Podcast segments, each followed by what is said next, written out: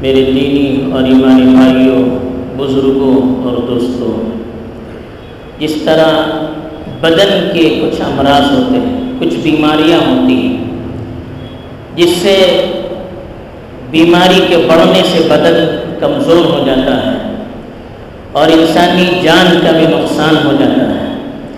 ویسے کچھ معاشرتی بیماریاں ہوتی ہیں، سماجی بیماریاں ہوتی ہیں وہ بیماریاں جب کسی معاشرے میں بڑھنے لگتی ہیں اور پھیلنا شروع ہو جاتی ہیں، تو پھر وہ معاشرہ بھی اندر سے کمزور ہونا شروع ہو جاتا ہے اور اس معاشرے کی ترقی رک جاتی ہے اور معاشرہ پچھڑ جاتا ہے اور دوسرے معاشروں کے مقابلے میں وہ بالکل پیچھے رہ جاتا ہے۔ ان بیماریوں میں سے، معاشرت کی بیماریوں میں سے ایک اہم بیماری ہے سستی اور کاہلی۔ آدمی کسی کام پر زیادہ توجہ نہیں دیتا۔ کام ہو رہا ہے، کبھی جی لگا تو کیا، کبھی نہیں کیا، وقت کی پابندی نہیں۔ سو رہا تو سوئے ہوئے ہیں، بالکل سہولت پسند، باتیں کر رہا ہے تو کر ہی رہا ہے۔ محنت، مشقت پر طبیعت آمادہ نہیں ہے، تو یہ سستی اور کاہلی کی علامت ہے۔ اس کا مطلب یہ ہے کہ جس شخص کے اندر یہ کمزوریاں پیدا ہو رہی ہیں، وہ اس بیماری میں مبتلا ہو چکا ہے۔ جس معاشرے کے لوگوں میں یہ بیماری کثرت سے بڑھنی شروع ہو گئی ہے، تو سمجھ لیجیے کہ وہ معاشرہ اب ترقی کی راہ سے رک چکا ہے۔ اس کا پہیا اب رک گیا۔ اب وہ آگے نہیں بڑھ رہا۔ اب پیچھے ہی چلا جاتا جائے گا۔ اسلام چونکہ ہر چیز میں ہمیں عمدگی اور بہتری سکھاتا ہے، ہر چیز میں بلندی اور حوصلہ مندی کی ہمیں تعلیم دیتا ہے۔ تو اسلام نے ایسی تمام بیماریوں سے اور کمزوریوں سے ہم روکا۔ ہے اور ہمارے اور آپ کے مقتدر حضرت محمد مصطفیٰ صلی اللہ علیہ وسلم آپ کا معمول تھا کہ اپنی دعاؤں میں ایسی بیماریوں سے اللہ کی پناہ مانا کرتے تھے۔ اس میں خاص طور پر یہ کہا کرتے تھے اللہ انی اعوذ بک من الکسل واعوذ بک من العجز واعوذ بک من البخل واعوذ بک من الحزن. یعنی جو کمزوریاں معاشرے کو برباد کرنے والی ہے اس کو یاد کر کر کے اللہ کے رسول اپنی دعاؤں میں اللہ کی پناہ مانگا کرتے تھے۔ اس میں سے ایک سستی اور کاہلی اور ایک بے بسی اور اسی طرح سے کنجوسی اور اس طرح سے بڑھاپا، ایسا بڑھاپا جو انسان کو بالکل لاچار اور بیکار کر دے۔ اس بڑھاپے سے بھی اللہ کے رسول صلی اللہ علیہ وسلم پناہ مانگتے تھے۔ اس لیے کہ اسلام ایک زندہ مذہب ہے۔ ہمیشہ حرکت میں رہتا ہے۔ اسلام آگے بڑھنے والا مذہب ہے۔ اسلام پہلنے والا مذہب ہے۔ اسلام محنت پر ابھارنے والا مذہب ہے۔ اسلام کوشش کی تعلیم دینے والا مذہب ہے۔ تو یہ مذہب سستی، کاہلی اور بے بسی اور کمزوری اس طرح کی چیزوں کو کبھی قبول نہیں کر سکتا۔ تو اس لیے اسلام نے بھی اس تعلیم کو سختی، ان چیزوں سے سختی سے روکا ہے۔ خود اللہ کے رسول کا معمول تھا کہ آپ اس طرح کی بیماریوں سے پناہ مانگتے تھے۔ اور اسلام نے تو اس کو منافقوں کی علامت قرار دیا۔ منافق جن کے بارے میں پچھلے دو تین ہفتے پہلے بتایا گیا تھا کہ وہ ظاہر میں تو اپنے آپ کو مومن کہتے ہیں اور اندر سے مومن نہیں رہتے۔ ان کی صفات سستی اور کاہلی بتلائی اسلام نے۔ وَإِذَا قَامُوا إِلَى الصَّلَاةِ قَامُوا كُسَالًا تاکہ لوگ جب نماز کے لیے بھی آتے ہیں، تو سستی اور کاہلی سے آتے ہیں۔ بالکل آخری وقت میں آتے ہیں۔ حدیث میں آتا ہے کہ اثر کی نماز میں اس وقت آتے ہیں جب سورج بالکل غروب ہونے لگتا ہے اور کبھی کی طرح جو چونچ مارتے ہیں اور چلے جاتے ہیں۔ یعنی آتے بھی دیر سے ہیں اور نماز بھی بدلی سے پڑھتے ہیں۔ یہ منافقوں کی علامت بتلائی جو ہر چیز میں لاپرواہی کوتاہی یہاں تک کہ عبادت میں، اللہ کی اطاعت میں بھی کوتاہی اور بدلی کا ثبوت دیتے ہیں۔ تو یہ مرض آج کل معاشرے کے اندر بڑھتا چلا جا رہا ہے۔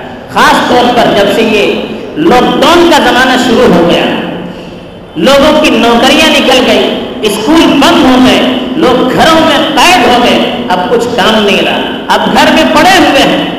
موبائل لیے ہوئے ہیں، سوئے ہوئے ہیں، اور کسی کام میں تو لگنا نہیں ہے اب گھر میں پڑے پڑے کتنی مدت تک آدمی پڑا رہے گا جب آدمی بیکار رہتا ہے تو پھر وہ چیز عادت بن جاتی ہے لاک ڈاؤن سے پہلے مشینی زندگی تھی۔ گھر میں رہنا آدمی کے لیے دشوار۔ بالکل مشین کی طرح چلتے تھے۔ کچھ سوچنے، پڑھنے، کرنے کی کوئی آپ توفیق ہی نہیں ہوتی تھی، موقع ہی نہیں ملتا تھا۔ لیکن جیسے ہی لاک ڈاؤن نے دو مہینے، تین مہینے تک قید کر دیا، اب گھر سے نکلنا تو ہر چیز میں سستی کاہلی لاپرواہی، غفلت ایک معمول سے بن گئی۔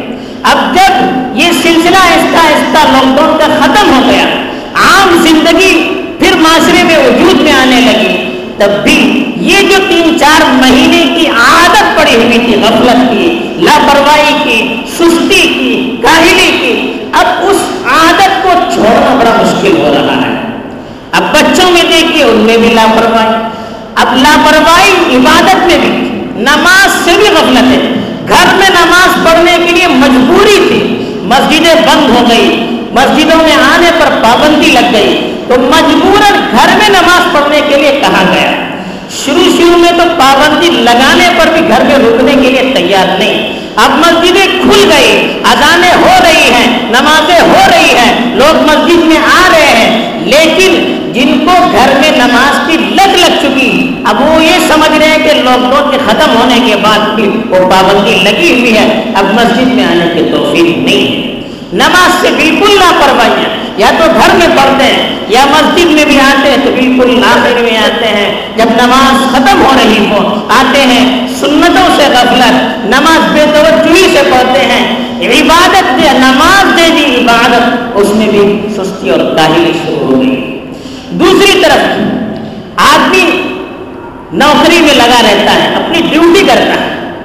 اب جس آدمی کے اندر غفلت لاپرواہ کی سستی، کاہلی شروع ہو جاتی ہے، وہ اس میں بھی سستی، کاہلی شروع کر دیتا ہے، ڈنڈی مارنا شروع کر دیتا ہے۔ حالانکہ ایک مزدور مزدوری کرتا ہے، آدمی کسی آفس میں، دکان میں یا کسی جگہ پر مزدوری یا کام کرتا ہے، تو جو وقت ہوتا ہے، جو ٹائم اس کے جو اس کا وقت ہوتا ہے، وہ ایک امانت ہوتی ہے۔ ایک آدمی کو نو سے پانچ تک ڈیوٹی کرتے ہیں، تو یہ وقت امانت ہے۔ یہ وقت ہم نے ان کو دے دیا۔ اس کی بنیاد پر ہم تنخواہ لیتے ہیں۔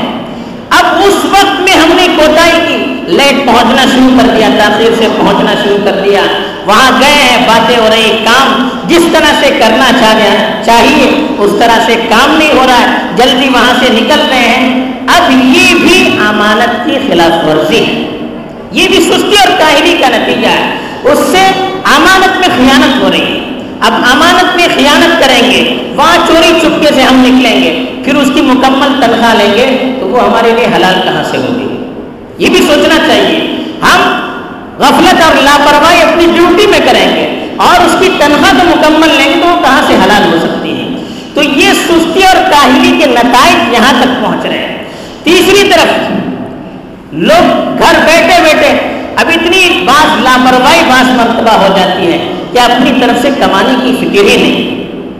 اب لاپرواہی نوکری چھوٹ گئی، اب تلاش کرنا ہے۔ کاروبار ختم ہو گیا، اب دوسرا کاروبار شروع کرنا ہے۔ نہیں، بیٹھے بیٹھے بس ہمت ہی ہو گئی، ہمت ٹوٹ گئی۔ اب آگے آدمی ہمت نہیں کر رہا۔ ہے ہر گھر بیٹھا رہتا ہے، خود بھی باتیں کرتا رہتا ہے، دوسروں کا بھی وقت ضائع ہو رہا ہے۔ اب کما نہیں رہا ہے نتیجہ کیا ہوتا ہے؟ دوسروں کے سامنے ہاتھ پھیلانے تک کی نوبت آ جاتی۔ دیکھیے، سستی اور کاہلی انسان کو کہاں تک پہنچا دیتی ہے؟ اب یہی آدمی دوسروں کے سامنے ہاتھ پھیلانے پر مجبور ہو رہا ہے، اپنی عزت کو بیچنے پر مجبور ہو رہا ہے، اپنی خودداری اور غیرت کو مٹانے پر مجبور ہو رہا ہے۔ یہ کیوں ہو رہا ہے؟ سستی، کاہلی، غفلت، لاپرواہی، یہ ساری بیماریوں کی جڑ لکھی ہے۔ چوتھی طرف دیکھیے بچے، اب اسکول چار مہینے، پانچ مہینے لاک ڈاؤن اور اس کے بعد پھر اسکول بند رہے۔ اب اسکول کھل رہا ہے۔ اب بچوں کو جانے کی توفیق جو عادت پڑ چکی ہے، اب اس کو چھوڑنا یہ گوارا نہیں کرنا۔ ایک طرح سے جمود پہرا ہو گیا ایک طرح سے جمود ہر طرف سستی، کاہلی اور بالکل غفلت ہو گئی ہے۔ اب بچوں کی تعلیم پر اس کا اثر، بچوں کے مستقبل پر اس کا اثر۔ غرض پورے معاشرے کے اندر یہ بیماری پھیلی ہوئی ہے۔ ابھی ایک بہت بڑا چیلنج ہے۔ اگر یہی حالت رہی، جس قوم کے اندر یہ بیماری آ جاتی ہے، وہ قوم پیچھے رہ جاتی ہے۔ ترقی سے رک جاتی ہے۔ جس آدمی کے اندر یہ بیماری آ گئی، وہ آدمی بھی پیچھے رہ جاتا ہے۔ جس معاشرے کے اندر یہ بیماری آ گئی، وہ معاشرہ بھی پیچھے رہ جاتا ہے۔ اب اس معاشرے کے اندر طرح طرح کی بیماریاں شروع ہو جاتی ہیں۔ آدمی جب خالی رہے گا، غفلت سے رہے گا بیکار رہے گا، اب گھر میں رہے گا، گھر میں ٹینشن، بیوی سے لڑائی۔ بچوں سے لڑائی، اب بھائی بھائی میں لڑائی۔ اس لیے کہ نفسیاتی اعتبار سے جھنجھلاٹ پیدا ہو جاتی ہے۔ آدمی بالکل غصہ بلڈ پریشر ہے ہو جاتا ہے۔ اب گھر میں لڑائیاں ہو رہی ہے اب فالتو وقت اپنا بھی جائے دوسروں کا بھی جائے اتنی اس سے خرابیاں پھیل رہی ہے معاشرے کے اندر اب لگائی بجائی کا ماحول، ایک دوسرے کے خلاف غیبت ایک دوسرے کی کام کھینچنے کی کوشش کیونکہ بیکار بیٹھے ہیں کچھ کام کیا کام یہی کام کرتے رہیے۔ خود بھی ڈوبے تھے سنم اوروں کو بھی لے ڈوبیں گے۔ ہم تو ڈوب گئے، اب قوم کو بھی ڈبانا ہے۔ یہ فطرت اسی وجہ سے پیدا ہوتی ہے۔ اب اس بیماری ایک ہمارے لیے بیماری بہت بڑی چیلنج ہے۔ اب اس کا مقابلہ کرنا۔ کیسے کرنا؟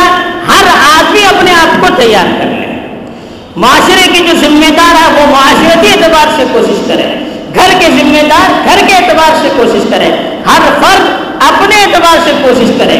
آدمی اگر کچھ کرنا چاہے، آگے بڑھنا چاہے، تو دنیا کی کوئی طاقت اس کو روک نہیں سکتی۔ اگر کرنا نہ چاہیں اتنی بڑی چاہت آئے، اس کو کام پر آمادہ نہیں کر سکتی۔ تو اب اس کے لیے کرنا کیا چاہیے؟ مایوس تو نہیں ہونا چاہیے۔ شریعت میں اس کا بھی علاج بتایا گیا ہے۔ پہلی بات تو یہ ہے کہ اللہ کے رسول صلی اللہ علیہ وسلم کی زندگی ہمارے لیے نمونہ ہے۔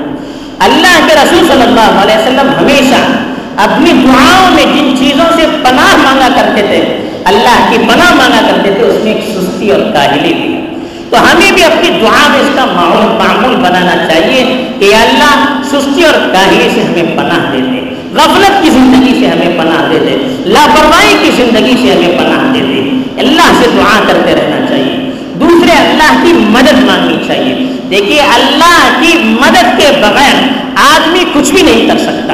کتنا آدمی حوصلہ مند ہے، کتنا بڑا آدمی طاقتور ہے، صحت مند ہے۔ ہر چیز، ہر وسائل اس کے پاس موجود ہیں۔ اچھا جذبہ بھی موجود ہے۔ اللہ کی مدد جب تک نہیں ہوتی ہے، وہ آدمی کوئی کام نہیں کر سکتا۔ حضرت معاذ بن جبل کو اللہ کے رسول صلی اللہ علیہ وسلم نے ایک وصیت کی تھی۔ اس میں کہا تھا کہ ہر نماز کے بعد یہ دعا ضرور پڑھنی چاہیے۔ اللہم اعنی علی ذکر کا و شکر کا و حسن عبادت اے اللہ، تیرے ذکر کی، تیرے شکر کی اور اچھی طرح سے عبادت کرنے کی مجھے توفیق دے۔ اس کے لیے میری مدد کرنا تیرے شکر کی مدد کرنے کی مجھے توفیق دے۔ اس پر، اس کے لیے میرا تعاون کر، اس میں میری مدد کر، اچھی طرح سے عبادت کرنے میں، تیرا ذکر کرنے میں اللہ میری مدد کر، اللہ سے مدد مانگتے رہنی چاہیے۔ تیسری چیز، سستی اور کاہلی پیدا کیسے ہوتی ہے؟ جب ہمتیں پست ہو جاتی ہیں، حوصلہ پست ہوتا ہے۔ اس کے لیے آدمی کو بلند حوصلہ کرنے کی ضرورت ہوتی ہے اور کچھ صبر، برداشت کرنے کی ضرورت ہوتی ہے۔ آدمی سہولت پسند ہوتا ہے، راحت چاہتا ہے اب بڑا کام کرنا ہے تو اس کے لیے محنت، مشقت کرنی ہوگی راحت کی زندگی سے کوئی بڑا کام ہوتا نہیں ہے۔ اس کے لیے تھوڑا صبر کرنا پڑتا ہے، تھوڑا برداشت کرنا پڑتا ہے۔ جب آدمی اپنے اوپر کچھ برداشت کرے گا، کچھ تکلیفوں کو جھیلے گا اور کچھ صبر کر کے آگے بڑھے گا، تو اللہ تعالیٰ اس کو آگے بڑھائے گا۔